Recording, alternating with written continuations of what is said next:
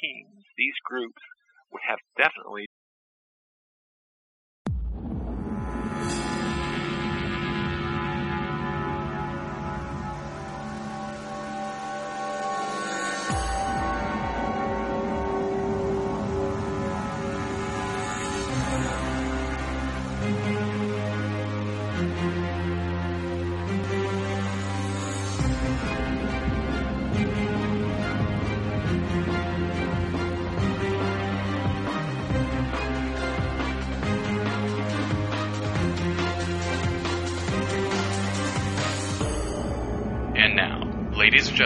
Binnall of America Audio with your host, Tim Binnall. Hello out there, my friends. This is Tim Binnall of binnallofamerica.com with another edition of BOA Audio Season 3. This week we are continuing our marathon discussion on the Foo Fighter era in ufology with Keith Chester, author of Strange Company Military Encounters with UFOs in World War II. We're going to pick up where we left off last week. The Foo Fighters story is sort of just breaking in America, sort of slight rumblings. The war is nearly over. Enter us this week. We're going to find out some of the stuff we learned in retrospect about trends involving the Foo Fighters. What was their deal with radar? What are the similarities and differences between European and Pacific Foo Fighters? We're going to discuss the whole post war period. And as we love to do on the program, we're going to delve into the big picture questions. Plus, at the end of the program, we're going to hear about Keith's mentor, Len Stringfield, and his role in shaping ufology. So you get a little bonus biography portion of the program, too. Tons and tons more, of course. It is jam packed. It is the culmination of this three hour interview where we cover, hopefully, a lot of the things you were wondering as you listened to part one. We're going to start answering here in part two. For those of you who are unfamiliar with Keith Chester, let me give you a little bit of background on him. Born in 1957, a Sputnik baby. Keith Chester's interest in UFOs began in 1966 with a daylight sighting while growing up in Frederick, Maryland. Art, film, and music have been his constant fuel from which he has drawn inspiration throughout his 50 years. His passionate interest in the UFO phenomenon culminated in the book Strange Company Military Encounters with UFOs in World War II. At present, he's researching for another book, making abstract films, and tapping into the world around him. Keith does not have a website, so definitely you just want to go check out Strange Company. It is a fantastic book. You definitely want to read it if you're interested in this often overlooked realm of ufology known as the Foo Fighter era. Go to Amazon, Barnes & Noble. Anomalist Books is the publisher. Go to their website, pick it up from them. Definitely pick up Strange Company. I highly recommend it. Having perused many of the titles available in the last year, I definitely would call Strange Company one of the best UFO books of 2007. But enough about all that. Enough of my yakking. Let's rock and roll. This interview was recorded on October 10th, 2007. Keith Chester, part two of two, talking about the Foo Fighter era in ufology on BOA Audio, season three. One of the more prosaic explanations that the scientists back home tried to use as an explanation for the Foo Fighters was the St. Elmo's fire phenomenon. And you have a pretty cool uh, story in the book about someone who did experience the St. Elmo's fire when they were flying. It sounds nothing like what the Foo Fighter phenomenon and all the associated type things were.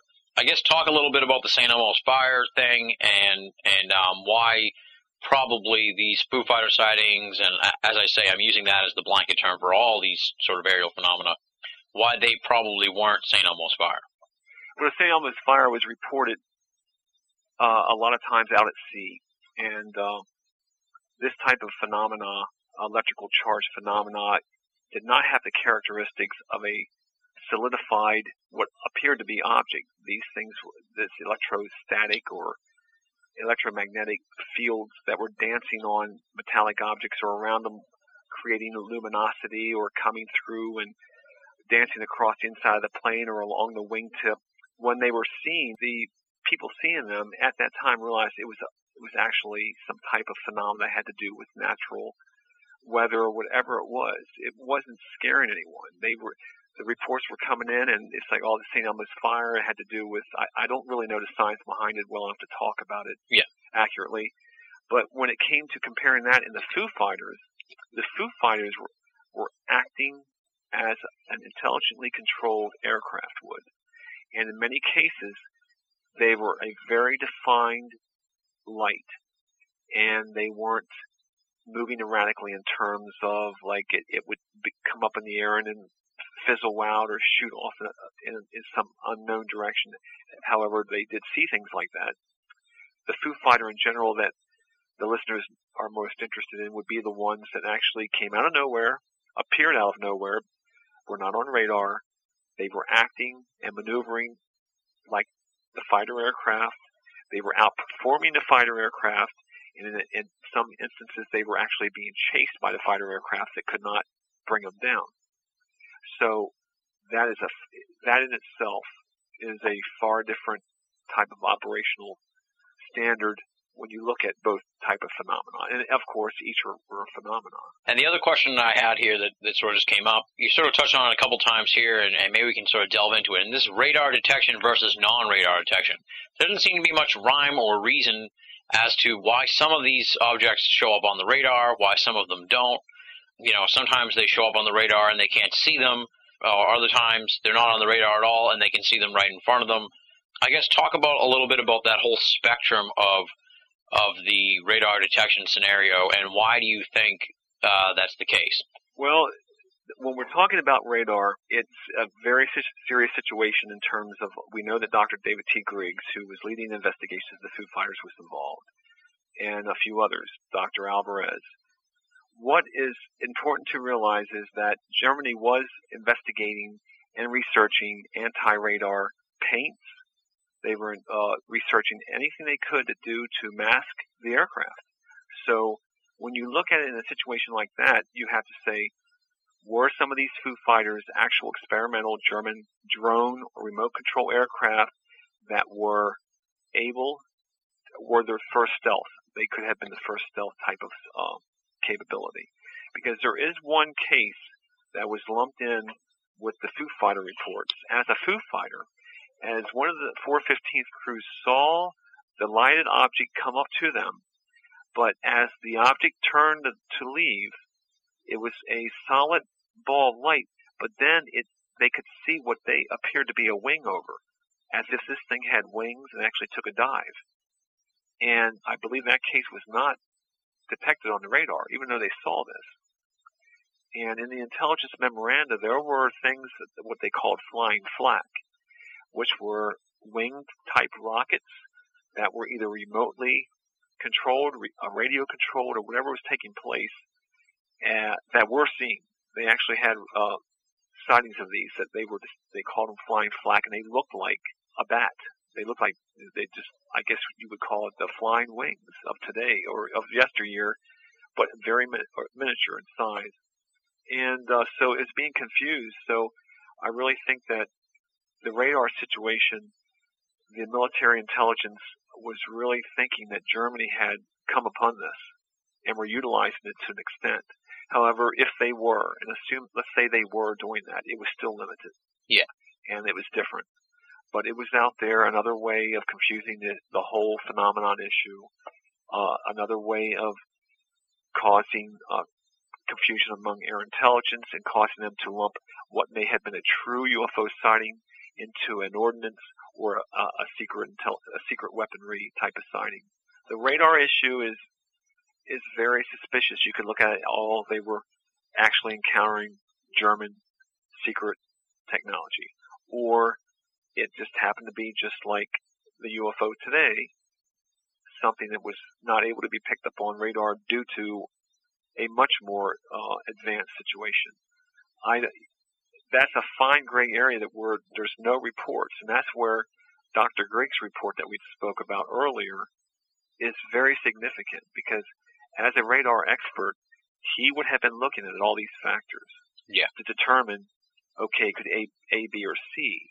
Yet, in 1969, he felt there was no answer. And also, one thing I forgot to bring up, Dr. McDonald, during the interview, felt like Dr. Griggs was avoiding answering too much, as if he knew more than he was letting on during that conversation. That's just, I, I want to throw that out there because, again, we have to uh, look at it. It's still a classified subject to this day. Yeah. Let's sort of talk about the similarities and the differences between the European and Pacific Foo Fighter sightings because uh, obviously there's a ton in Europe, there's a ton in the Pacific realm, Um, maybe a lot of people don't realize that. Maybe they think it's just a European phenomenon uh, from the war, but actually it was going on in, in both elements. And of course, as you noted, the Pacific uh, theater of operation was littered with all kinds of strange things that were going on being sent up by the Japanese.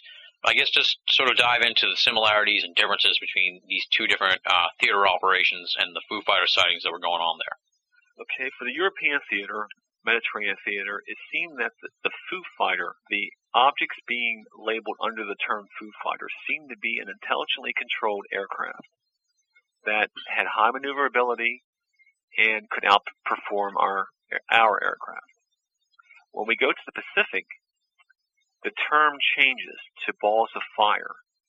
Foo Fighter is not used. Mm-hmm. It didn't make it down to Pacific Theater Intelligence. Uh, for one thing, uh, General LeMay, Curtis LeMay, was running the 21st uh, Bomber Command the within the 20th Air Force, and his he had his intelligence men really investigate this the phenomenon being seen because it was multiple. There was so much being seen uh, in a period of like between April and June of 1945. It was like unprecedented. They had what they called the Baka, which was the manned rocket, which was actually go into the B-29 bombers and just destroy. It's like a kamikaze weapon. Yep. They had the circular, what what deemed to be circular objects come up and pace the aircraft, fly around them, travel with the aircraft for over an hour or more out to sea, turn back, and they couldn't see wings. So I don't know of any reports that really have been discovered that show how a circular aircraft, uh, rocket or ordnance was capable of doing that at the time, unless it was, of course, remote control or radio control. But then you have to have an aircraft within the vicinity, so the, there's that possibility. But no evidence bears that. Of course, there were rockets coming up which had a distinct flight pattern, but some things would change course, and that would confuse them. They couldn't label it correctly, and it was just a mass of all it, this aerial tech. I forget the term they used. It was like aerial oddities. Mm-hmm uh, pyrotechnics that were being thrown at these bombers by the Japanese, allegedly. But still, mixed in there were aircraft or, or some type of object that were operating under intelligent control and seemed to really confuse uh, all the, those seeing them. And of course, uh, Dr. Griggs, when he went down there to investigate this, he realized that what they were reporting did not quite fit the European model, let's say. Yeah. But he realized there was something definitely different and unique that may not be ordnance related. So he was probably looking at it. I'm assuming this through the eyes that what do the what do the Japanese have that could be in their arsenal at that time of the war that could mimic this? And unfortunately, the documentation doesn't exist. Even after Japan surrendered, Dr. Griggs went in with the ALSOS team, uh, which were scientists going into Japan, interviewing for everything, including the atomic bomb, and nothing could be found. He actually were, was asking some of the Japanese prisoners of war about this phenomenon, and they had no answers. So he wasn't finding correlation on the ground in that could answer what many of these sightings were. So that mystery remains. You know, even though they weren't called Foo Fighters, there may have been indeed some craft that was operating in all theaters of operation of the war that were definitely very unique and out of this world type of technology. Yeah. Um, but what's crazy is even some of the ordnance related material that they were seeing, I personally, and I know of no, no reports that defines them. It still was considered pyrotechnic phenomena in the intelligence memoranda. Now, of course, I didn't go into post-war documentation searches like I have in World War II. So if it's there, it's to be discovered. We're sort of moving now into, let's just say, uh, I guess the first part of the war is over. Maybe your answer will segue into the end of the second part of the war. Uh, the, the European theater of operations is over. Germany surrendered and and the U.S. is now they're they're bringing in these German scientists and the, the the people who ran the German Air Force and everything, and they're trying to get to the bottom of the Foo Fighter phenomenon. Um, I guess talk a little bit about that period after Germany fell, when the U.S. was interrogating these guys, and what they were trying to find out about the Foo Fighters, and what they did find out. Okay. Well, I, I think just to lead into that, we have to determine well what was set up and what was taking place that would give the uh, Allies a comprehensive database, a way of bringing this information to bear. And uh, it started pretty much uh, in January and started with D-Day. And we have British and American organizations uh, that were set up and all these teams of intelligence operatives in the field in all theaters moving through. We had the United States Navy technical mission to Europe, where technicians coming into um, into Germany to determine the capabilities in all realms of scientific matters, aeronautical matters, weaponry, you name it. Mm-hmm. We had OSS operatives on the ground conducting investigations, which we do know an OSS investigation did take place at the Foo Fighters. Very little has been discovered about that or said about it. The Office of Scientific Research and Development had groups of scientists on the ground. There were an array of Air Force intelligence teams, including uh, ATI, which was very critical. And it's important I, I tell you this because it was such a massive exploitation of Germany that we have to assume that up to this point, something extraordinary was being observed. If we look at it through those eyes, and then these teams, these groups, would have definitely been involved in extracting information, looking into it, and uh, so what happened was there was combined intelligence objective subcommittee, which was an organization set up within SHAEF to assemble a team of scientists and engineers of all backgrounds so as they went into Germany, whatever type of laboratory, whatever type of personnel, uh, material, anything they found could be extracted, could be studied, determined importance. They had what they called a blacklist that they had objectives set up in terms of, let's say, air technical intelligence groups would go in, they're looking for radar installations, they're looking for uh, anything that had to do with aeronautical research, they're looking for anything that had to do with aircraft in that vein. And the ATI was important because General Carl Spaatz had put together United States Strategic Air Forces. That was a key thing because, of course, when it was established in, in uh, January of 44, its mission was to go in and find this stuff, find all the, all these elements that Germany had that would help us understand what they where they were going and help exploit them. Mm-hmm. By the time Germany fell, it actually became an exploitation type of uh, operation, and it was a mad race. The Russians were after German technology and scientists and, and all the facilities.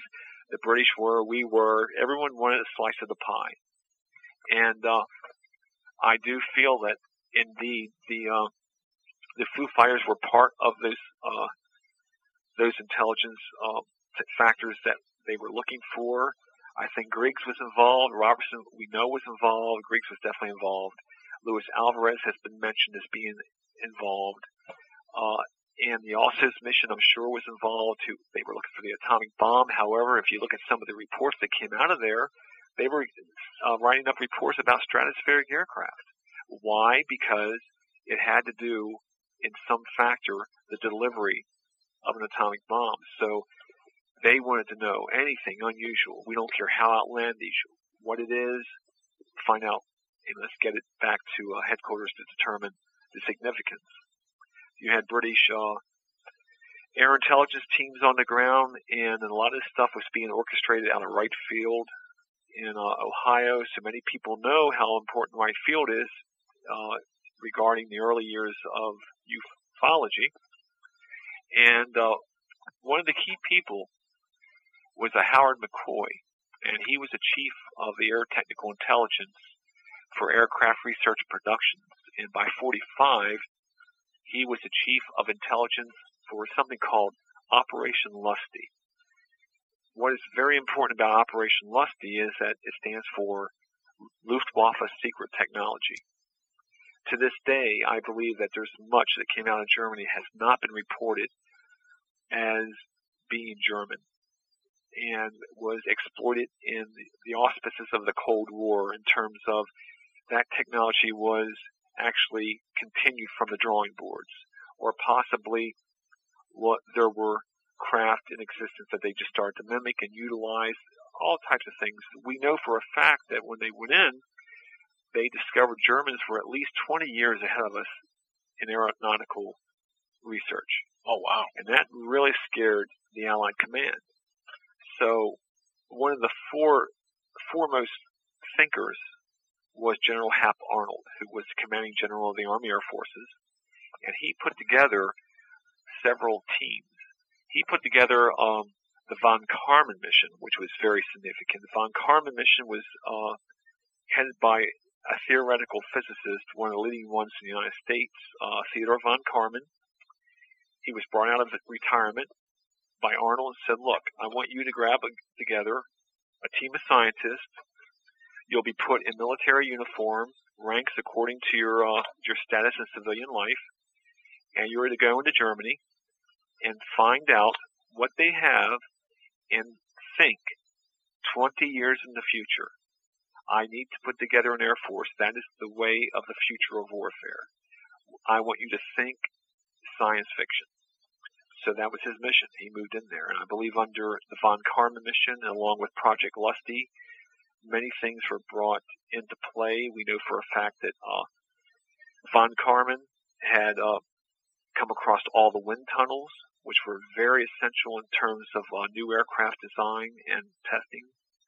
We also know that uh, von Braun and his whole rocket team surrendered and were extracted and put over into Texas and brought back.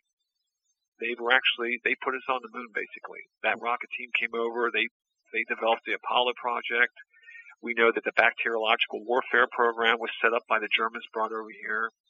We know that it was just tons and tons and tons of documentation were passed into these uh, research centers throughout the United States. And the significance of that is many people have heard of Project Paperclip, which actually was the exploitation of the German personnel for like, I think it carried on into the 50s, late, like late 50s. They finally stopped it, but it started with what they called Project Overcast. And to this day, there's a lot of suspicion about some of the Nazi war criminals who committed atrocities, who were very uh, influential with secret technological programs that they may have uh, escaped prosecution due to the fact that they were utilized by the United States or Allied powers in exchange for their freedom. Uh, that's all hypothesis, but there's still a raging debate over that.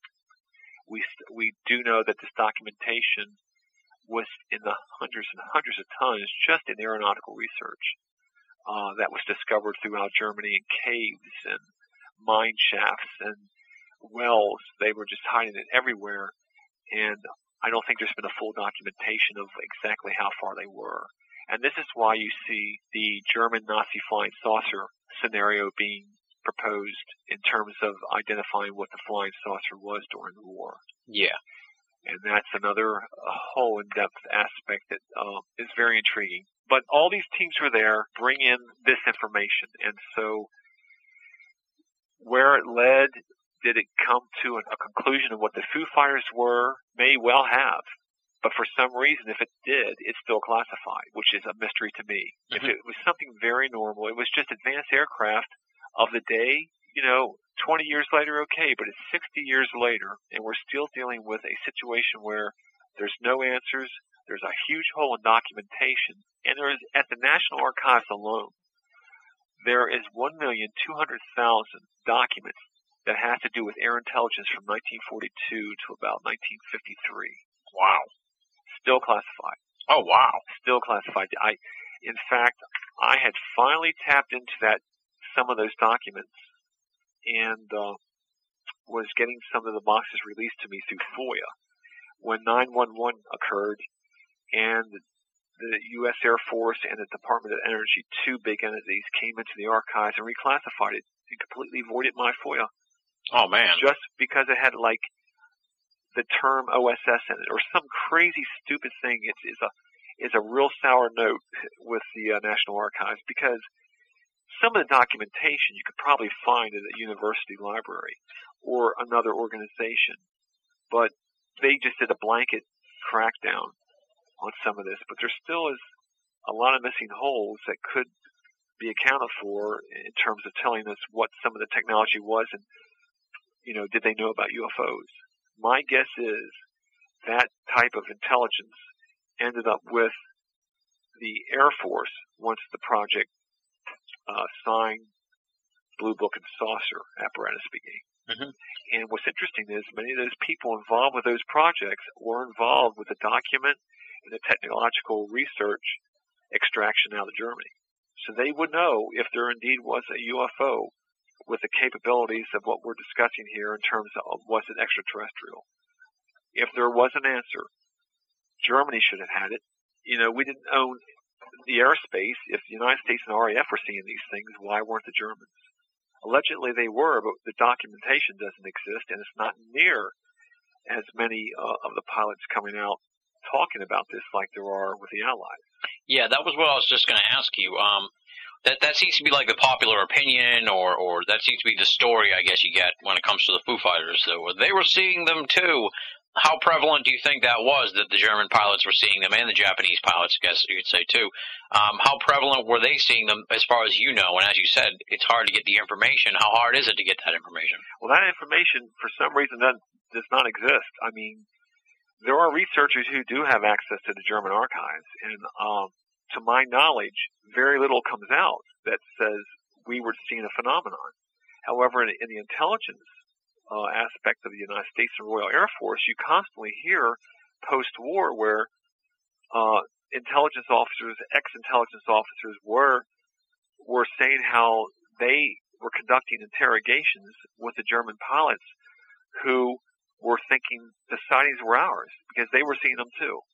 But I have not seen personally the documentation that's you know of these German interrogations. Yeah. So that's where the, you know it's like wow, such a big hole there, and um, it, it needs to be explored so much further.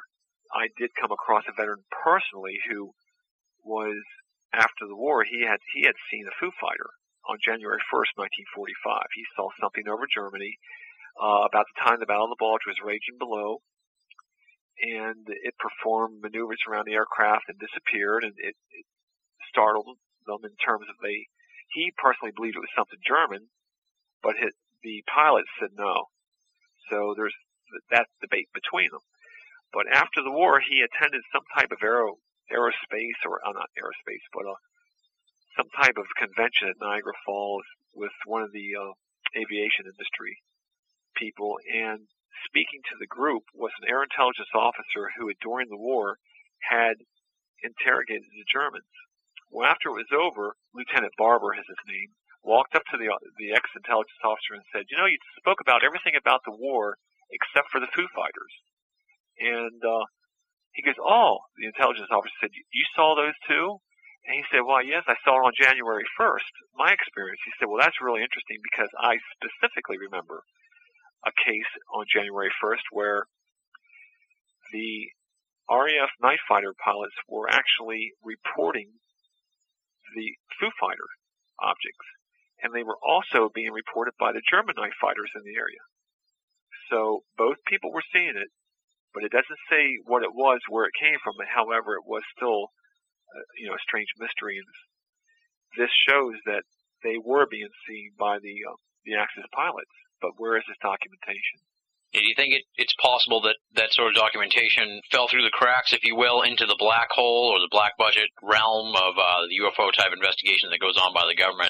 Do you think um, that any sort of stuff related to the Foo Fighters that might have been found in Germany pretty much uh, was taken away and, and not? That's why we don't know about it anymore. I'm convinced of that. I'm convinced that these sightings were so prevalent and a little bit, you know, it's pretty amazing the amount of documentation that I did uncover that discussed the phenomenon. I mean, I did, there was stuff being seen. However, I do think that they had the answers by the end of the war, or they were just as confused as we are now. They just had more information. Yeah. But another mystery is, is maintaining that type of, some people would call it conspiracy around the world how is it, you know, we're not seeing this big uh, release of documents from the Italian government, from the German government, from the Russian government, from you name it. And is it also classified on a, on a level that is, you know, beyond the uh, the capability of you know civilians to know about? Are we able to actually coordinate with governments at that level to keep that information in? Why wouldn't they release it either? So I think that more answers to the Foo Fire phenomenon was uncovered with the exploitation of Germany. But why Germany, German records do not indicate this, that I, I can't answer. Just, you know, I can theorize all day long. Yeah. that's, that's the UFO phenomenon for yeah. you. it, it really depends on what eyes you look through. I mean, I really look through, if you look through a, with the war, with the blinders on during the war, the majority of what was being seen, if you looked at that, you'd have to say German technology. But then you have to throw in the accounts that are not, that are, have not been found, which are extraordinary. And I am convinced that that stuff was censored. But if you look at it just through there, there's nothing. But when you look at the UFO phenomenon as a whole, prior to the war and after the war, you think, no, there's no way that could be German technology. And the amount of sightings being seen, and you throw in the whole abduction factor, we're going into another whole quagmire there in terms of what could be taking place, and it, it just it's the phenomenon is huge. And I heard Jerome Clark speak. He was on uh, Errol Bruce-Knapp's radio mm-hmm. show, and he said that we really can't call it a UFO phenomenon. We have to call it UFO phenomena. And I, I really think that's what what's going on. That it's very very complex in depth. But if you look at it through the World War II, just like I did, it seems to be aircraft. And then it comes down to the question, was it extraterrestrial? Was it secret technology? And then both camps can set up shop and say, we feel it is secret technology that has not been uh, given to the public because it was brought in under the auspices of the Cold War. And then the other camp says, no, we were dealing with an extraterrestrial situation because there's no proof that Germany or any other allied power had the capabilities to build and utilize aircraft during those early years, especially when you start having extraordinary sightings in the 30s and 40s, early 40s. So it, it's a big mystery of why there's no documentation, good documentation coming out of the other countries. Yeah. And now you kind of touched on this popular theory du jour, I guess you could say, of the of, of the German UFO that they were developing something like that, or or uh, you know, I've, I've only done sort of like peripheral research into that. I'm sure you've looked into it more than I have. Um, what do you know about that theory that Germany had their own sort of vehicle that you know that would we would consider a UFO? Not not that they had a UFO from somewhere else, um, but that you know they developed some kind of uh, airplane, if you will, that that resembles a UFO. I have to say that I am impressed by the amount of information that suggests there was something like that on the drawing boards at the very least. Um, there's been a lot of incredible research since the uh, the downing of the Berlin Wall, and um, there's definitely documentation and testimony as powerful as that of the proponents that we are dealing with extraterrestrial visitation. But to look at it, you have to say, well, where is this documentation? And there is plenty of blueprint. There's plenty of uh, research information that was extracted from the facilities in Germany at the time that showed that they were doing advanced projects. They were dealing with aircraft that could make one flight to, from Germany to the United States and back. They had stratospheric aircraft. They were ahead of us with uh, high altitude flight. They were, uh, look at the V2, that was the beginning. That was just by the time the V2 had hit hit dirt, they had things on the drawing board, and they were working to build things far in advance of that. Yeah, and that's fact. Now, to say that they were the inventors of the UFO, I feel that they probably were dealing with UFO style designed aircraft. If we, if we look at the 1930s into the 40s, just a couple of the designers coming out of Germany. Uh, you've probably heard of the Horten brothers mm-hmm. with the flying wing. Well, they were they were testing that before the war ever started, and they were working on a jet propelled model that flew twice in February of 1945. They test flew that, and that's a fact. There's no proof that was used operationally. So there again, it shows that that could not have accounted for all the sightings of the Foo Fighters and UFOs in the Pacific and you name it. Yeah. And uh, one of the cool uh, little, it's only like a couple sentences in the book, but it really was kind of cool, is that uh, when they brought some of those German scientists over, they were they were like, you know, we want to go to the moon. They had they sounded like they had some pretty uh, they had some pretty cool ideas in a sense um, that eventually ended up becoming the U.S. agenda as far as you know going into space and that kind of thing. So they were thinking pretty far ahead of the United States. Way ahead. Uh, von Braun's whole issue was that he wanted to build rockets for space exploration. However, he was caught up with the Nazi Empire, mm-hmm. and you know, there's that group say, well, he was an SS officer, but I really think that he was in a situation where he really wanted to do his science even though there was a lot of horrible outcome of it. And he knew the war was going to end, and he was surely going to go to the American side. He knew that, and that's why he he made such an effort to uh, surrender. And those guys, they were there. They had the plans. They were when they got to the United States, they were frustrated by the lack of assistance they were getting. It wasn't until Sputnik went up that we finally allowed that rocket team to say, go for it it was Sputnik, the Russian uh, satellite, that actually gave them the, the ability to really go for it. They were really kept at bay, working on little missiles and things that they, you know, we're ready for, you know, two and three stage rockets. We're going to put ourselves on the moon. We're going to explore space. And the U.S. really didn't want to have anything to do with that at first. And there was a big problem. And so, yes, Germany was so far ahead of us in many ways. And uh, I am not. I would not be surprised, and many people say that there, you know, there were flying saucer style aircraft being developed, and you have to look at it also that all the way into the late 40s, counterintelligence, Army counterintelligence, were looking into the Horten brothers, Dr. Uh, Alexander Lippisch, all these people who were making these radical designs because they were trying to find out if it was German.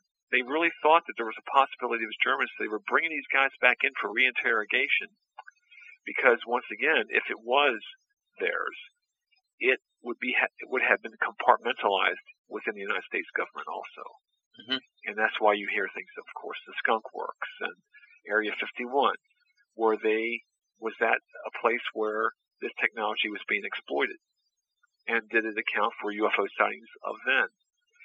Was the craft that went down at Roswell an aircraft that was just taken from the drawing board, and because we had the resources and the will, just like we did with the atomic project, go for it.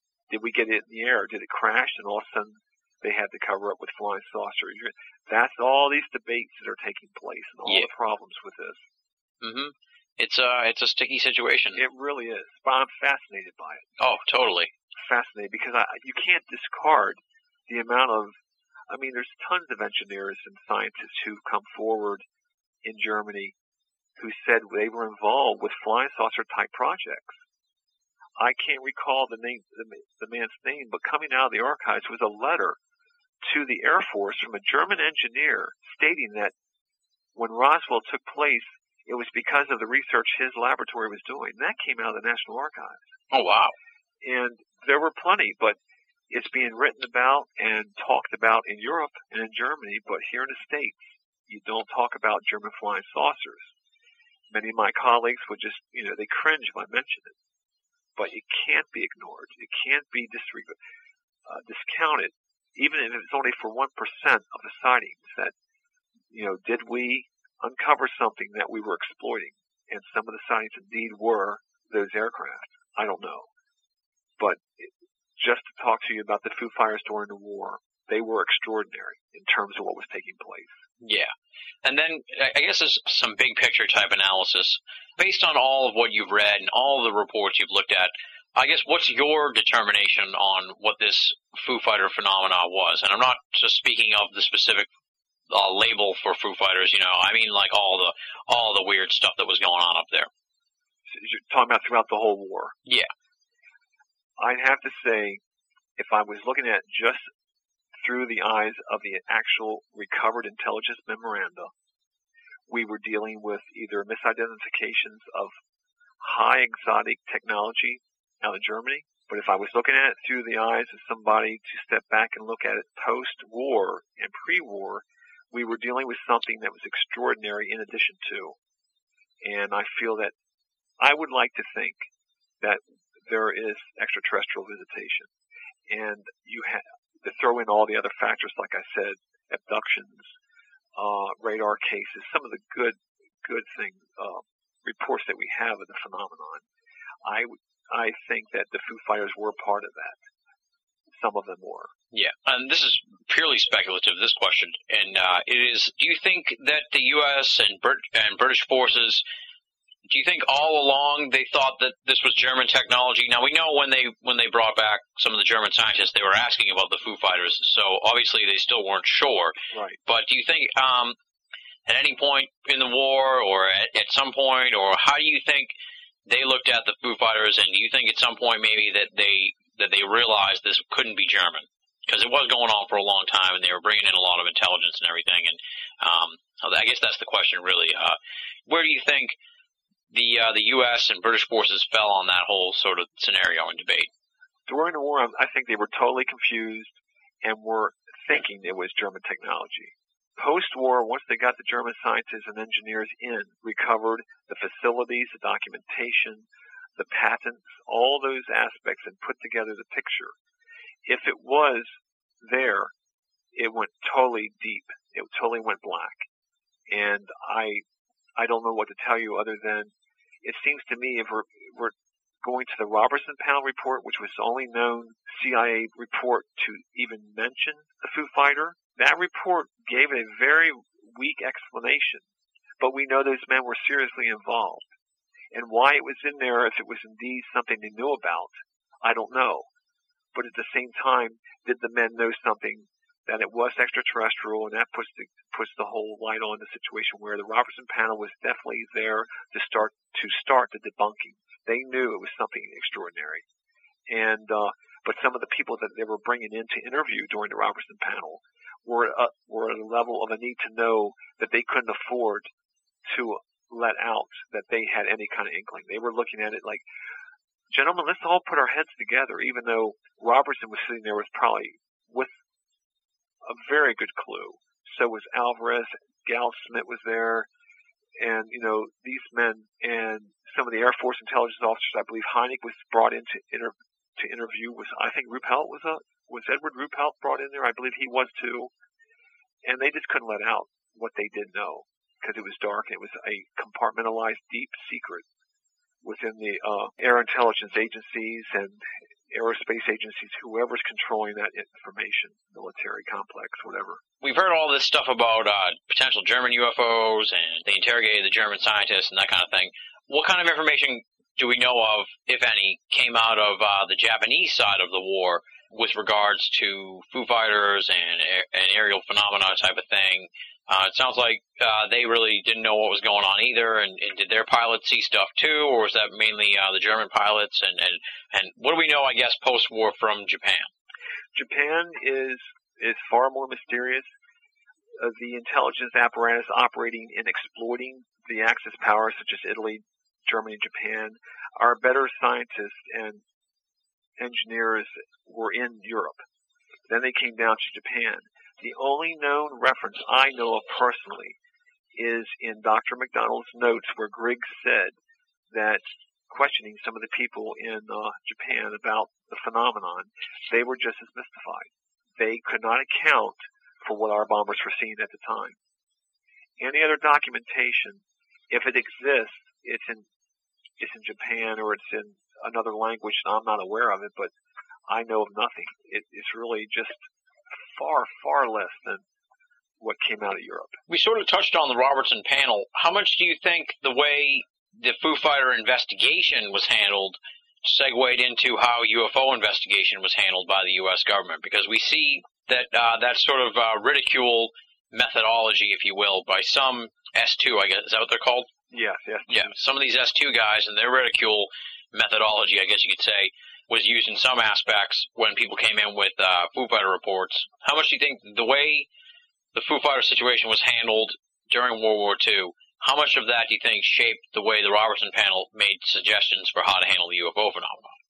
I believe by the time the Robertson panel met, there was a true art form in investigating, in documenting, and in how they handled that information regarding any kind of public leak.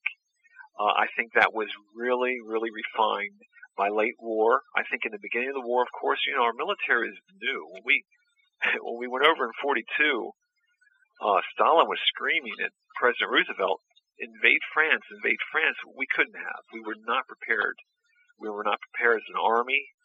And so we were developing. So as we developed, those signs were coming in. And I think that's why we were seeing the confusion among units and the reporting. But by end, end of the war, I think the time that war ended, 46 to 48, it became an art form. And that's why we saw those UFO projects as either a front or an extension of something already in existence, which I, I truly believe it was a public relations situation with uh, three UFO projects to, to a certain extent. I think they were getting information, but they still didn't have or even realize they were only part of a cog of a, a larger thing that had been developed probably at Wright Field, probably who knows where, but they had made it an art form by the time that the Robertson panel made. Since I didn't even had really known that Robertson and Alvarez and some of the other guys were involved with the Foo Fighter investigation during World War II, I presume that that wasn't known at the time either. It wasn't like they established the Robertson panel and they were like, "We're going to put these guys in charge. Don't worry, they they handled similar situations in World War II." Was it more sort of a coincidence, uh, if you will? Wink, wink. I don't think it was a coincidence who they picked to, to form that panel. I think some of the people were. I think that it was well orchestrated by the CIA because the media was just inundated with these sightings and it was just out of hand. And if anyone's going to know about the, you know, if the governments are are experiencing a phenomenon and they don't know what it is, they just know more than the public. They had to have some of the guys who really had more of a clue, and these guys were on the Robertson panel. I believe Goudsmit, Robertson, and Alvarez were key. Griggs wasn't asked to be there, and even though he was he was further up the chain, I believe that Griggs was he was listed as the most knowledgeable in the report, as the most knowledgeable of the Foo Fighters. Where was Griggs? Griggs was the first employee of Project Rand. Project Rand became the Rand Corporation in 1948. Mm-hmm and it was General uh, Arnold who set Project Rand in motion with the Douglas Aircraft Company. We have to realize these men were radar experts, so they were looking at it as they were aircraft. And then you just have to say, okay, what kind of aircraft? Extraterrestrial or highly unconventional. So that's where, where it sits. So when that Robertson panel met, they had a real working knowledge of the subject. They were seeing what was taking place in the lower ranks and they were trying to guide us. We, you know, there was an actual beginning of a debunking program where it was going from 53 on. It just it was going to go undercover from here on out as much as possible. Uh, I was being sarcastic in the sense that, like, you know, when they established the Robertson panel, they didn't say, "Oh, don't worry, because we're putting the the people who handled this sort of thing during the war in charge." Like the the, oh, the people didn't have any idea that was going. Especially since the, the report wasn't released till uh, FOIA, I think 74, uh, and I think the actual, no, I'm sorry, it was, uh, in the conclusion of the University of Colorado, the Condon report. I think it mentioned it, a very watered down Robertson panel report. Since then, more has come to light with FOIA. But yeah, the general public had no clue, and it wasn't supposed to, to a certain extent. And, uh, those, they were not household names. Yeah. And that's why they were never really unfortunately, they passed away before anyone with a serious research uh, capability could go after them. Mm-hmm. McDonald, think, you know, I'm glad he was able to do that. Yeah. But look how he was. He was such a persistent, intense uh, person in terms of going after the the truth. Now we know about all these. Uh, obviously, uh, we obviously know about all these different sightings and stuff going on during World War II. Did that sort of thing come to an end after World War II, or did it continue on into Korea and future wars? I mean, we don't hear a lot about Foo Fighter sightings from Korean pilots or, you know, pilots who flew during the Korean conflict and Vietnam and that kind of thing. Or maybe uh, at that point everything was already so well set up that those sort of reports don't get out. I don't know, but that's what I'm asking you. Um, what's the situation with Foo Fighters post World War II? Because uh, as people would be led to believe, you know, that it was just a World War II anomaly and that was it, and then it ended, then UFO started. But um, what I'm asking is, uh, you know, combat pilot type of things. Did they have their own Foo Fighter sightings in future wars? Yes, absolutely. The sightings did not stop. The big term that came out was in 46 where they were beco- they were being called ghost rockets at the time. And that was they were again over Turkey, all over Europe, Scandinavia, and what they believed they were were Russian the Russians were sending V2 captured uh, V2 rockets or whatever ordnance out, you know, in test flights. Mm-hmm. But the problem is they couldn't find them. If they did, they found one, but there was never any clear-cut explanation of what they were, even though they were suspected to be a Russian, you know, exploitation uh, program that was in place. And for some reason, they were launching all these rockets, which were in the, I think, the thousands, which made no sense in itself. And reports of UFOs were seen during the Korean conflict in Vietnam. However, I have seen no documentation personally. I think Dr. Richard Haines, who really has put together an extraordinary compilation of air reports by pilots, both airlines and military, he has some, but it's nothing to the degree that we saw during the war. However, most people don't realize the degree, like you said, until this book came out, of how much was being seen. Yeah. And so, are there researchers out there hitting Vietnam era? I, I have known of no one to discuss that. Are you aware of any? No, no. So that doesn't mean it's not there. That's that's the key, you know. Yeah, exactly. Now, what about commercial pilots? I don't even really, I'm not a, I don't really know much about the history of air flight and all that stuff. So uh, maybe that, maybe commercial pilots weren't even that prevalent during uh, the war. But uh, I guess the question I have is, during the era of the war, during World War II, what about commercial pilots? Were the were these sort of Foo Fighters sightings will they only seem to come about during these combat situations or in the in the theater of operation areas, or was this also going on at the time with commercial pilots and that kind of thing? It was uh, commercial pilots during the war. I'm not aware of too much, but however, my book I completely left out all the civilian sightings around the world. I mean, there were many sightings in the United States uh, by civilians reported of craft operating that were not zeppelins or were not air balloons or appeared to be uh, unknowns, and but they were not in the book. And that's the thing. That's where now, as you asked me, we are definitely dealing with something that really it, it, it leans more towards an extraterrestrial visitation. But again, a lot of these reports came out of the NICAP files, APRO files, and a lot of people wrote into magazines where there, when there was much more publication, uh, publications on the newsstands. And Mhm. of course, a lot of the early books, like Frank Edwards, a lot of the people who were really in the 60s digging into the subject, they were pulling in reports that were coming from all over the place during the war. And I believe uh, even Donald Keyhoe, when he started investigating, he actually came across the term Foo Fighter, and he did his uh, his investigation. He claims he got hundreds of reports from pilots. So a lot of those pilots in the United States, I am sure, and I think I even had one or two civilian pilot reports that uh, they did encounter things that during the day and night that were definitely like the Foo Fighters. Yeah. And so they do exist, and it, it wasn't just military at all. Mhm. And it was out over ocean, so we have you know all types of uh, Navy vessels, just you know, sighting them and everything else. This one's sort of like a big, a really big picture question, you could say. I guess uh, one of the prevalent sort of theories involved with the UFO phenomenon is that you know uh, humans began nuclear testing, and that's what attracted the UFOs. Obviously, this uh, the Foo Fighter phenomenon sort of flies in the face to that theory, in the sense that, as far as I can tell, they, they were going on way before we started tinkering with the nuclear testing and that kind of thing. So they they obviously had been here before that what's your take on that whole scenario and, and, what's your take on the idea that nuclear testing attracted the UFOs, but this Foo Fighter thing was going on before that, so that that might uh that might nix that theory. I think it does exactly. And when I first encountered that theory, it was through Leonard Stringfield. He truly believed that the uh, the testing of the atomic bomb at, in Trinity site in the desert was the calling card for the UFO. He thought that that actually brought visitation.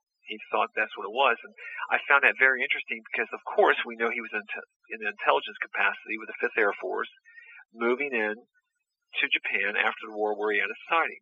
he was aware of Foo Fighter reports through intelligence memoranda. That was it. Mhm. And he was un- unfortunately we never uh, were able to uh, talk about this because he uh, died in '93, I believe. So he had no clue to the extent of what was being seen by the military, and the fact that just because they were showing up at the nuclear facilities didn't mean that they were exclusive. It was, you know, of course they're going to show up there, but they were being seen everywhere. And there is a degree of plausibility that because it is a nuclear facility, that is drawing the attention of the UFO. And that's where people believe, well, if it was, if it is extraterrestrial visitation, that would be a very logical source to investigate. Yeah. But, uh, I don't think that that has anything to do with the subject because it goes back too far Mhm. before anything ever happened. Yeah, because it seems like not only uh, the Foo Fighters, but the the airships that you talk about that were flying over Europe and stuff, way like in the early 30s and the 30s and stuff like that. That was way before we started tinkering around nuclear weapons and stuff, right? Right.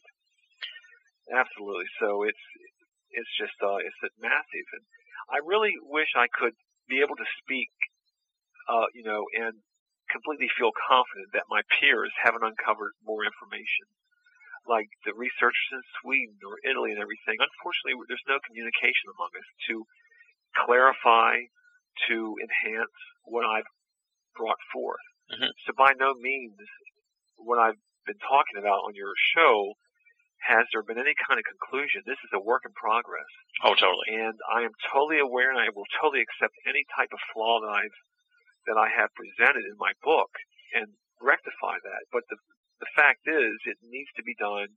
There needs to be a worldwide type of organization to bring all this together, as we all know. Just on the war, I would love to see that because I'm sure there's just as much sitting in these other countries that would just it would just be mind-boggling the, the amount of information that was occurring, and you'd have to say, well, you know, it can't be German technology to account for a worldwide type of uh, sightings like this. There's no way.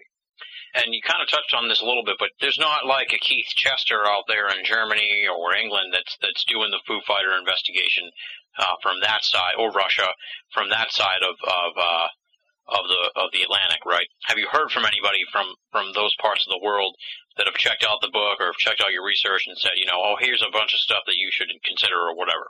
No one, no one's contacted me at all. I was hoping that's what would take place, but it only came out in May this year. So, Yeah. Uh, you know, many people can't read English who who probably are aware of the book and they're, they're waiting for a translation of the book. I don't know, and I can't. Of course, I can't speak German. I can't speak Russian or anything. So there's a barrier there, and I'm sure there's people out there who have researched this just as in depth in other countries. You should talk to uh, Paul Stonehill. I know the name. I'm aware. Yes. Yeah, you should check out. Uh, he might he might have some insight into all that.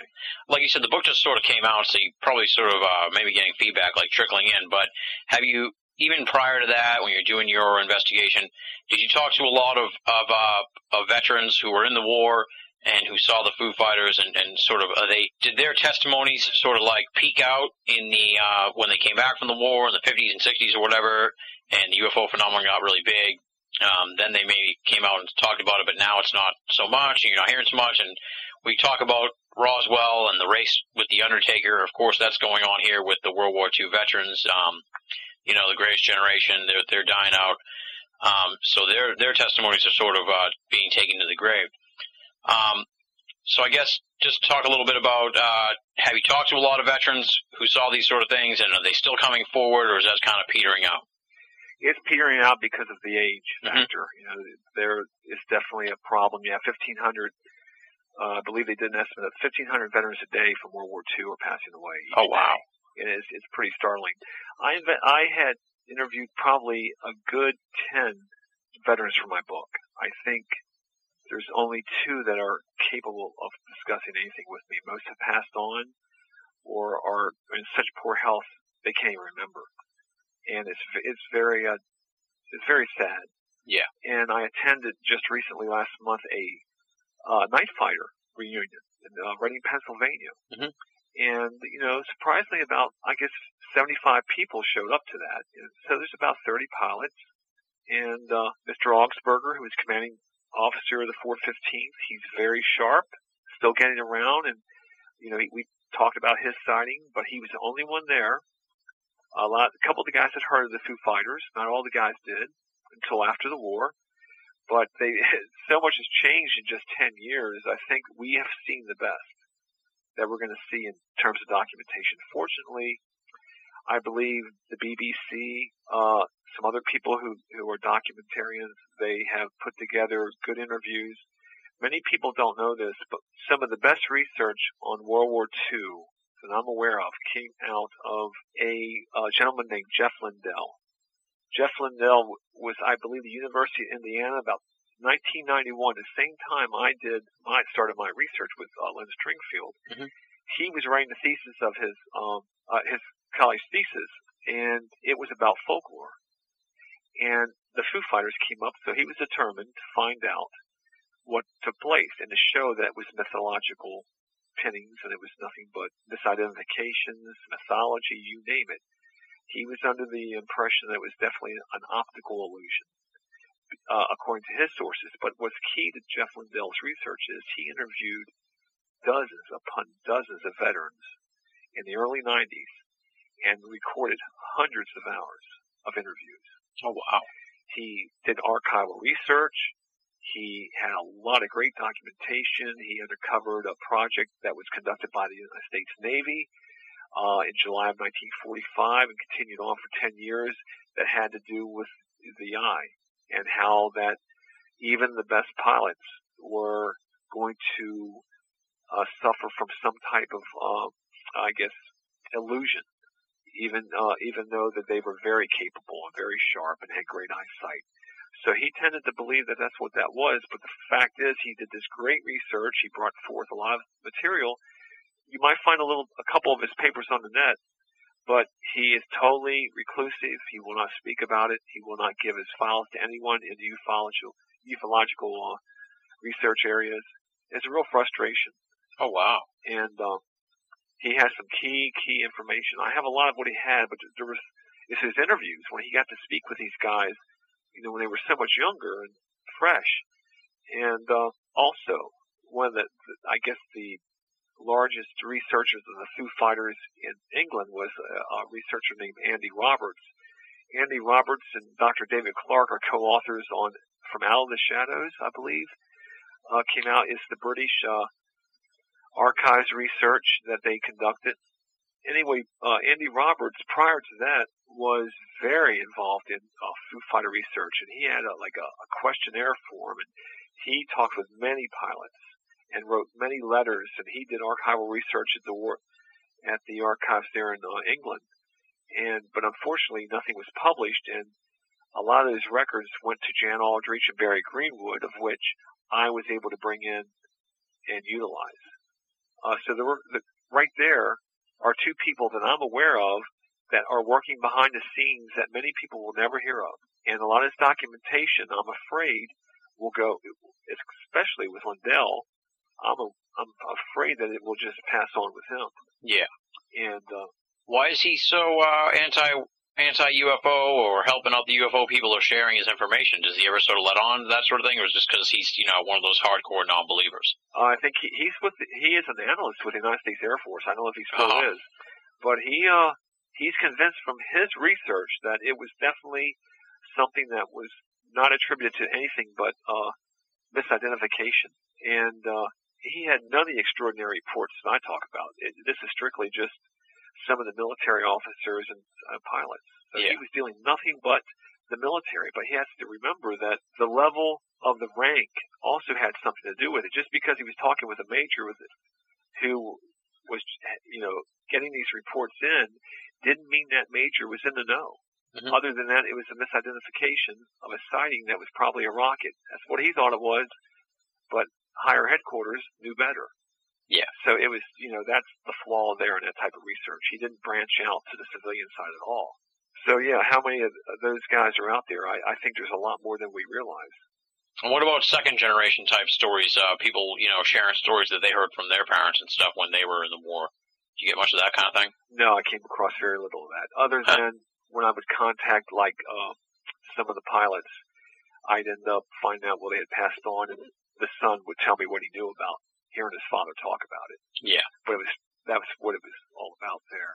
Yeah, that's hard as it is because you can't really. Yeah. There's not much you can ask a follow up. All right, just to sort of wrap things up, put a big bow on the whole subject. Uh, you dedicate the book to Len Stringfield, your mentor. Talk a little bit about Len Stringfield. He's one of the really important people in the history of ufology, and uh, as we've pointed out a lot of times on this program, uh, ufology really uh, its history is sort of nebulous and doesn't have much of a. There's not too many people carrying on the history of ufology and talking about some of the key players with the exception of some guys, you know, like Hynek and James McDonald. Talk a little bit about Len Stringfield and his role in, in helping you out and, and his role in shaping ufology. Well, as I said, when I first encountered or I first was able to speak with Len, it was in 1989, and I knew a basic background of what he was involved with. I knew his, his uh, research efforts and his uh, connection to the UFO field extended back into the early 50s. Uh, he was very active, uh, you know, as far as reporting. And uh, so when I did contact him, he was dedicated to, of course, crash and retrieval research, Mhm. which, you know, that took up that whole decade until he passed on. And so dealing with him on that, he was really able to guide me and he took a real interest in, in helping me. It wasn't like we came, became fast friends. And it we talked about everything. Uh, Yeah. The weather, his health, uh, flowers, you know, what he liked, his many theories. He, he truly thought that there was a, a great deal of extraterrestrial visitation and manipulation. He would always let you know that he was speculating.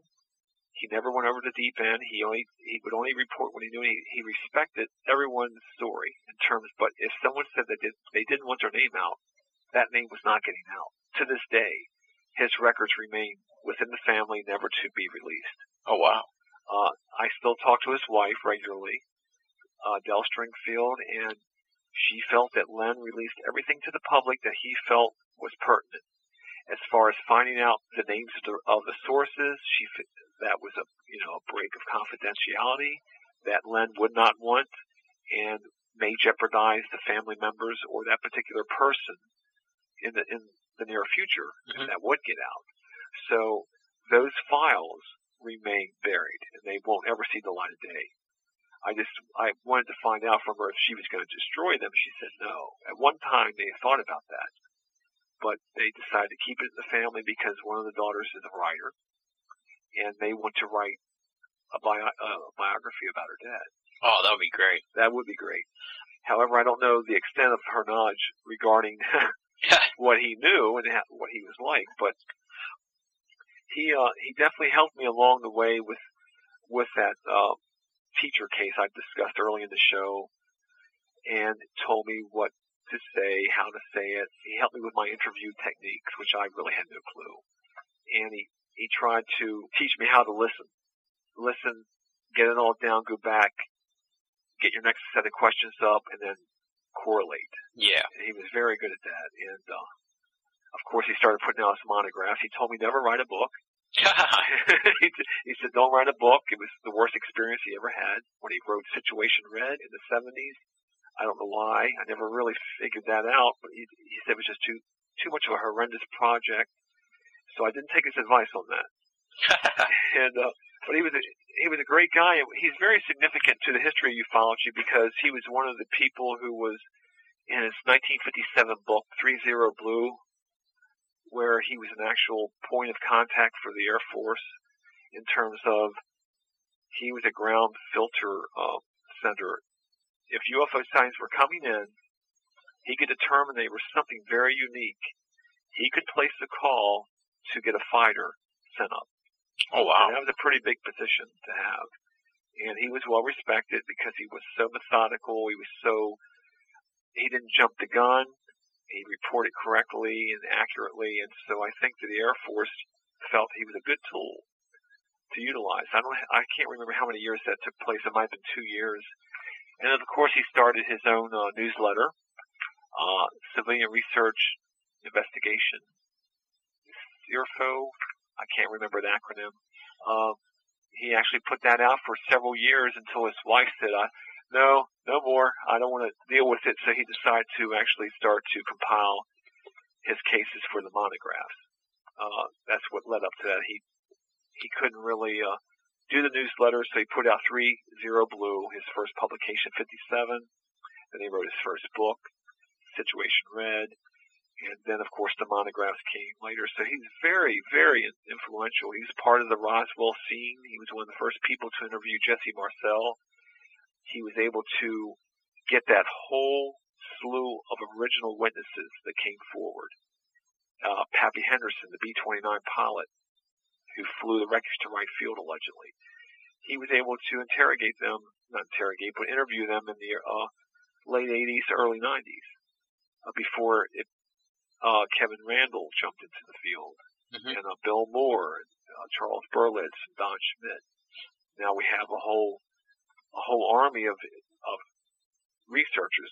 Many, many are are great researchers to the field, but it was really Len was one of the pioneers of that. It sounded like he really, uh, the grandfather of the crash saucer investigation because of so much, uh, information that he had. Yeah, I asked him. I I said, I don't understand why you. Why are so many doctors coming to you and personnel coming to you? And he said, well, it he happened to be at the right place at the right time. People had seen some of his publications, maybe heard him speak when he was out, you know, lecturing for MUFON conventions and things like that. He said that most of the people were coming to him only because they had no other way to talk about it. Yeah. To let someone else know. They couldn't, some, in in many instances, they couldn't even tell their family, uh, because the family was at jeopardy because of that type of pressure allegedly put on these people by government military officials to keep, keep it quiet. So he was, you know, like a, a psychiatrist or psychologist, you know, a radio show where you're calling in like Dr. Frasier. so, but uh, so he, he was able to accumulate some great stuff. However, many fault him because it can't be verified. So I'm sorry that that exists out there, but uh, he was a very, a very honorable man, and his research uh, ethics were top notch. Um, now you said he shared theories with you. Like, what kind of, you know, what, what did he think about the UFO phenomenon? What was his take on it? He had been in it for so long. You know, what what kind of conclusions had he come to? And I'm sure he had all kinds of sources and that kind of thing too. Well, his primary theory was uh, that the atomic bomb was of such significance that if anything was here, it was a indication that human civilization was heading towards disaster, and that brought about more investigation or research by the entities of another civilization from another world. Mhm. Basically, that is in a nutshell what he thought. And from there, it just has bloomed that we ha- are seeing more and more of of this taking place. That we were seeing an increase in, let's say, the abduction because it had reached a certain point. At first, it was probably just probes that were coming here, and then more craft showed up, and more research were being conducted on us as as if like cattle, and of course, many people took off with that aspect. Yeah. uh, where we're being treated like tag deer or cattle in the wild.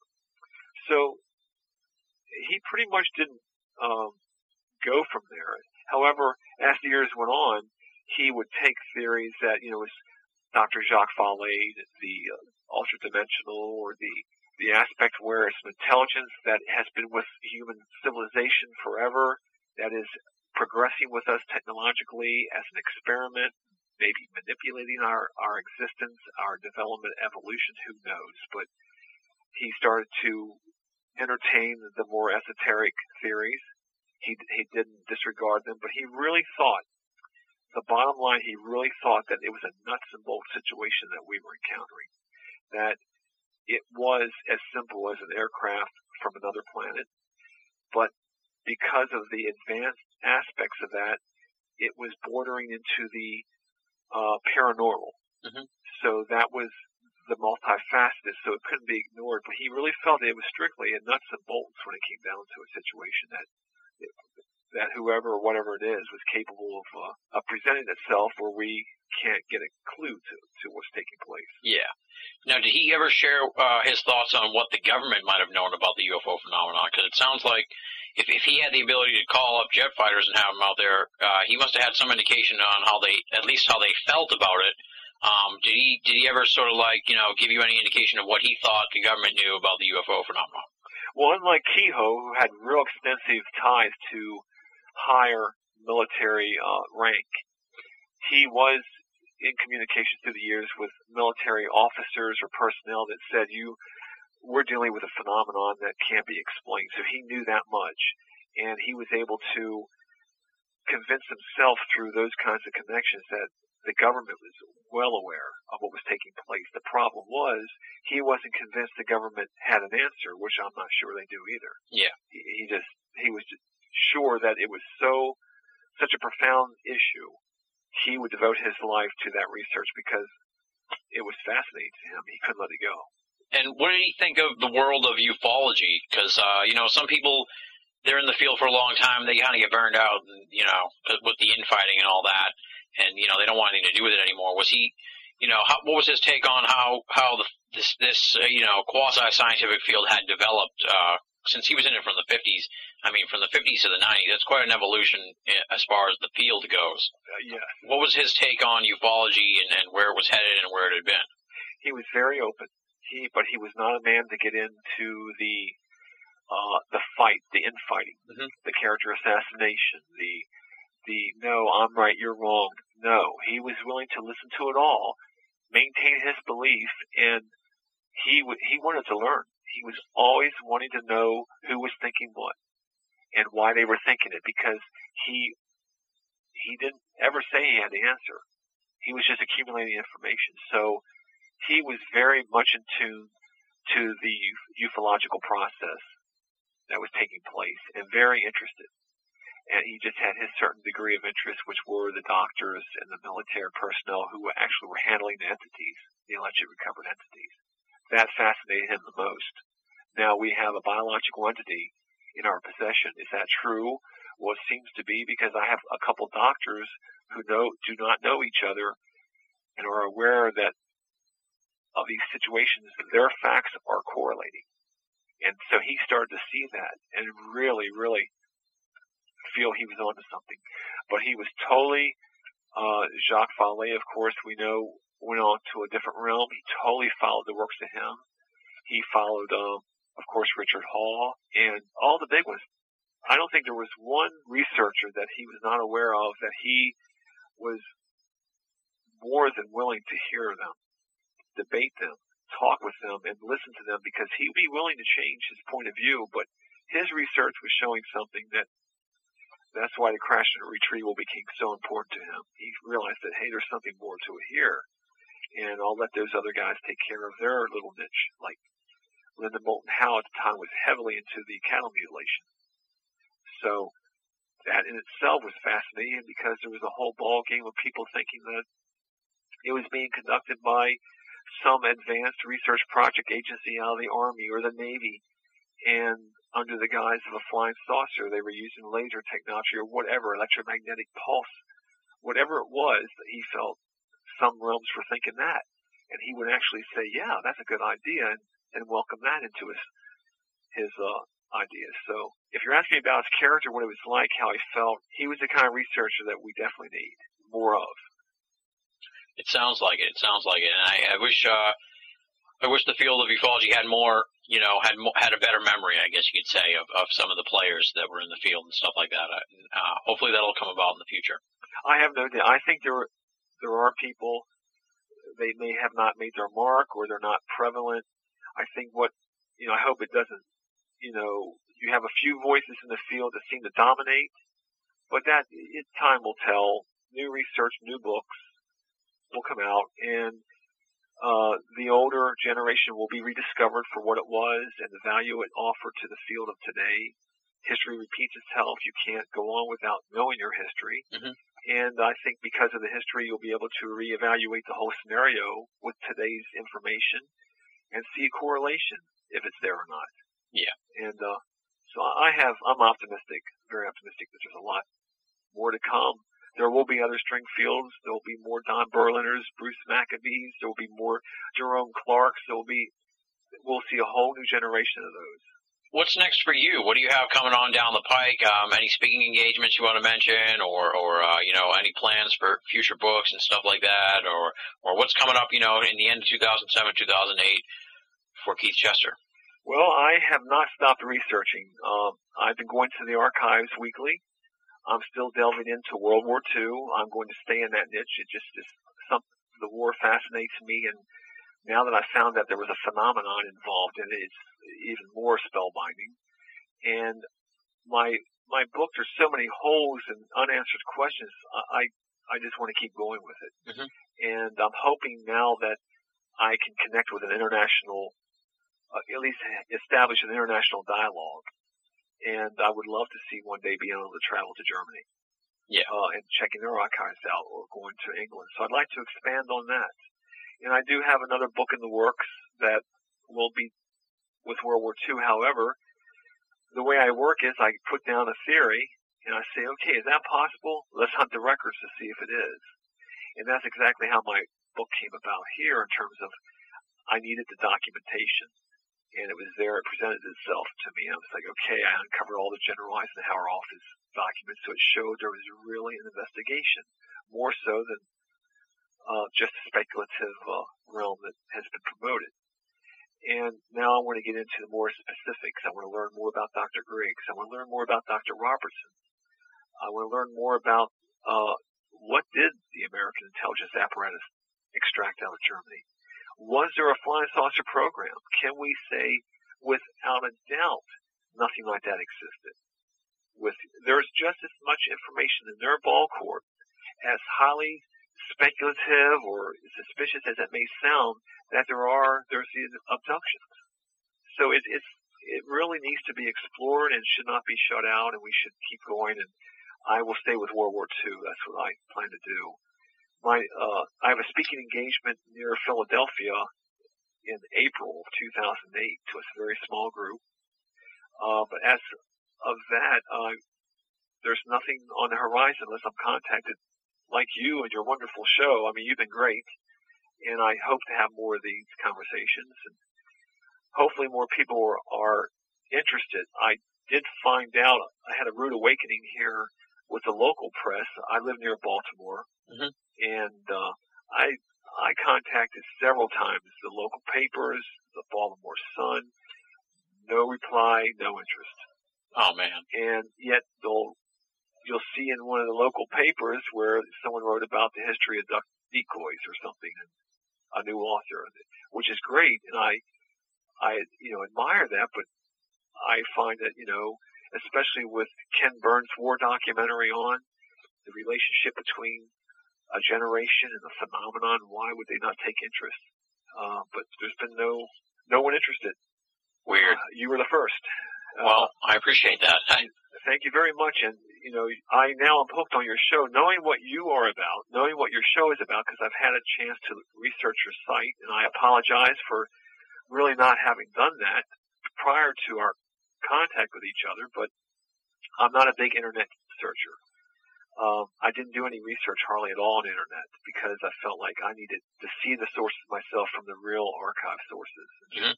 I can't trust a lot of the documentation up there, you know, if it's for real. Uh, of course, you know, John Greenwood, that may be a different source because he seems to be leading with that kind of situation, as is a couple other things like Project 1947 and NICAP site with Francis Ridge, mm-hmm. a wonderful site for uh, historical documentation, or if you're aware of that. Anyway, so I um, I just hope more people contact me, such as yourself, and I, I really appreciate the time you've given me and the fact that you listen and have asked me questions beyond the, a couple, you know, surface issues. We don't do service issues here on the show. well, let me just say, this book is awesome. I, I, I, can't put it over enough. Strange Company, Military Encounters with UFOs in World War II.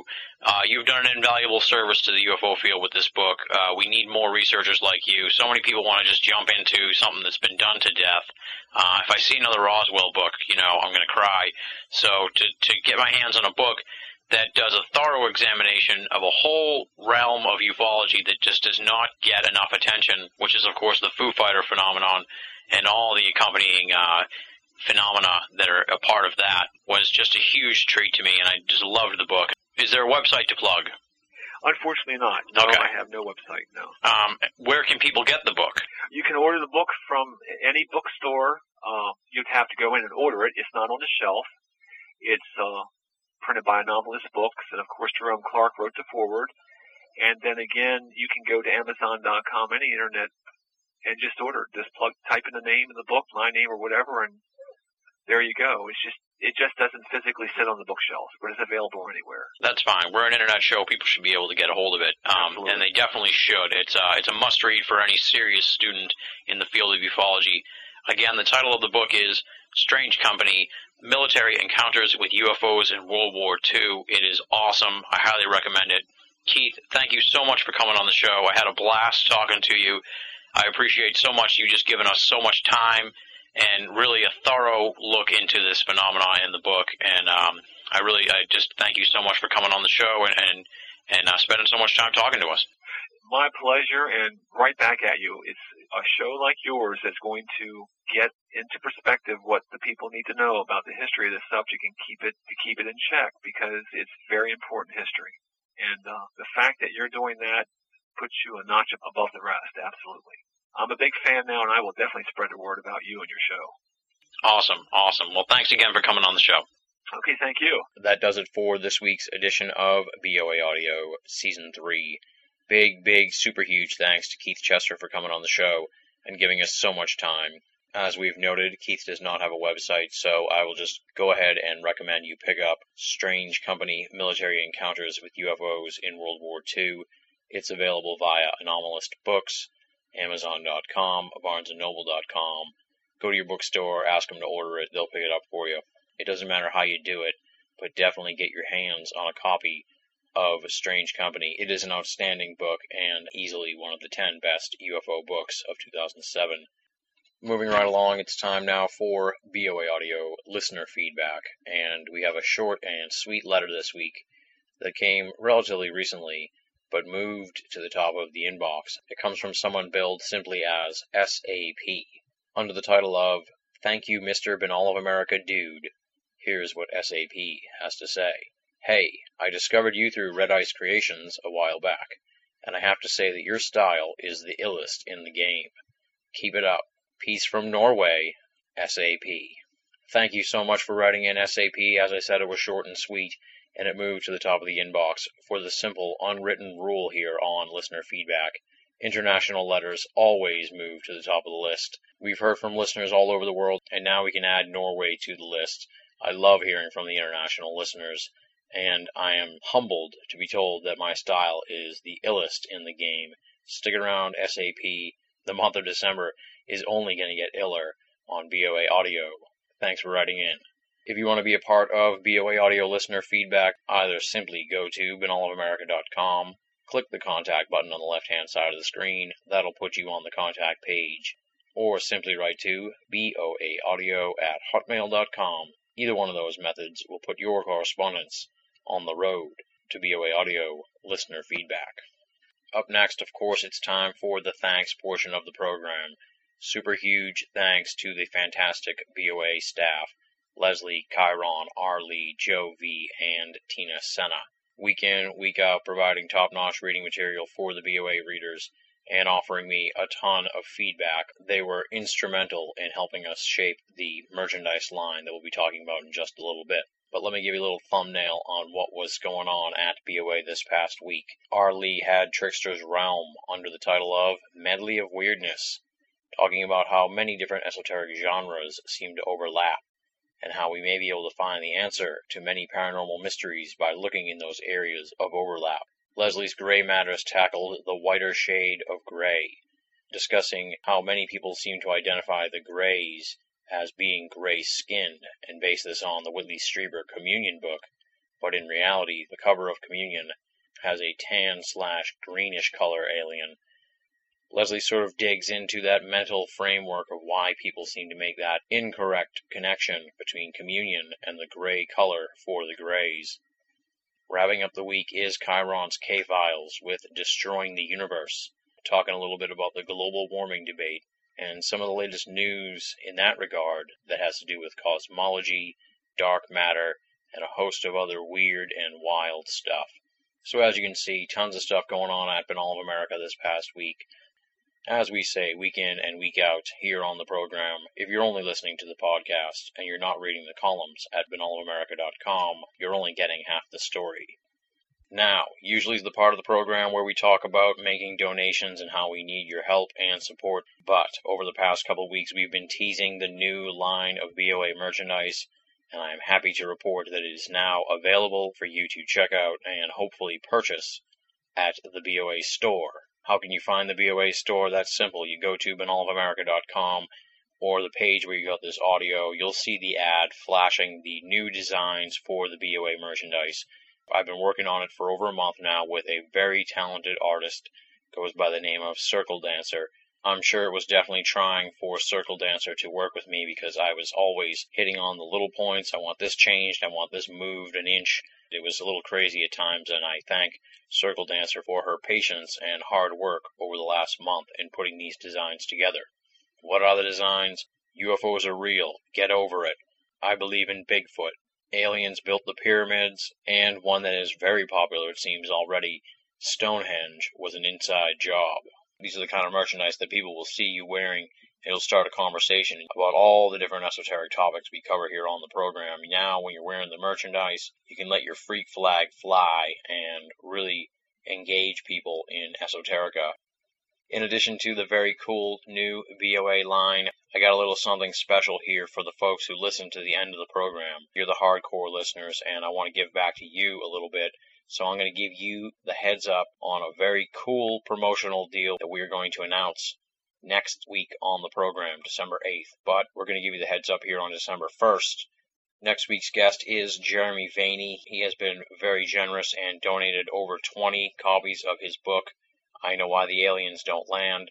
They are going to be part of a little promotion at BOA we're going to call Vaeni Mania. And what is Vaeni Mania? Pretty much for the next 20 people who buy stuff from the new BOA store, you're going to get a copy of Jeremy Vaeni's book as well go over to BOA, pick up some merchandise, drop me an email, and say, hey, I heard about Vaeni Mania already via the end of the program. I bought some stuff at the store. Here's my information. And you'll be on the list to receive one of the 20 or so copies of Jeremy Vaeni's book. Don't say I never rewarded the folks who stick around here to listen to the end of the program. You are my favorite listeners by far, and as such, you get first crack at Vaeni Mania. I've already sort of given away who's coming up next week, but we'll give you a little more preview here. It's Vaeni Mania next week on BOA Audio as prolific esoteric pundit Jeremy Vaeni joins the program for a freewheeling hour and a half long interview. We'll be discussing the evolution of Jeremy's abduction experience, his film No One's Watching an Alien Abductee's Story, his entry into the field of esoterica, and his take on ufology from an abductee's point of view. Plus, we'll cover his trip to the X conference this past September, his book, I Know Why the Aliens Don't Land, Disclosure, Young People in Ufology, and Policing the UFO World. In addition to all that, we'll have some laughs about angels, ass shots, and Alfred Webre's 9 11 theories. And, of course, tons and tons more. That's next week on the program, Vaeni Mania, as Jeremy Vaeni joins BOA Audio for an extended conversation. And on that note, there's not much left to say, folks. I want to thank you all so much for listening. Until you hear from me next week, this is Tim Binnall, signing off.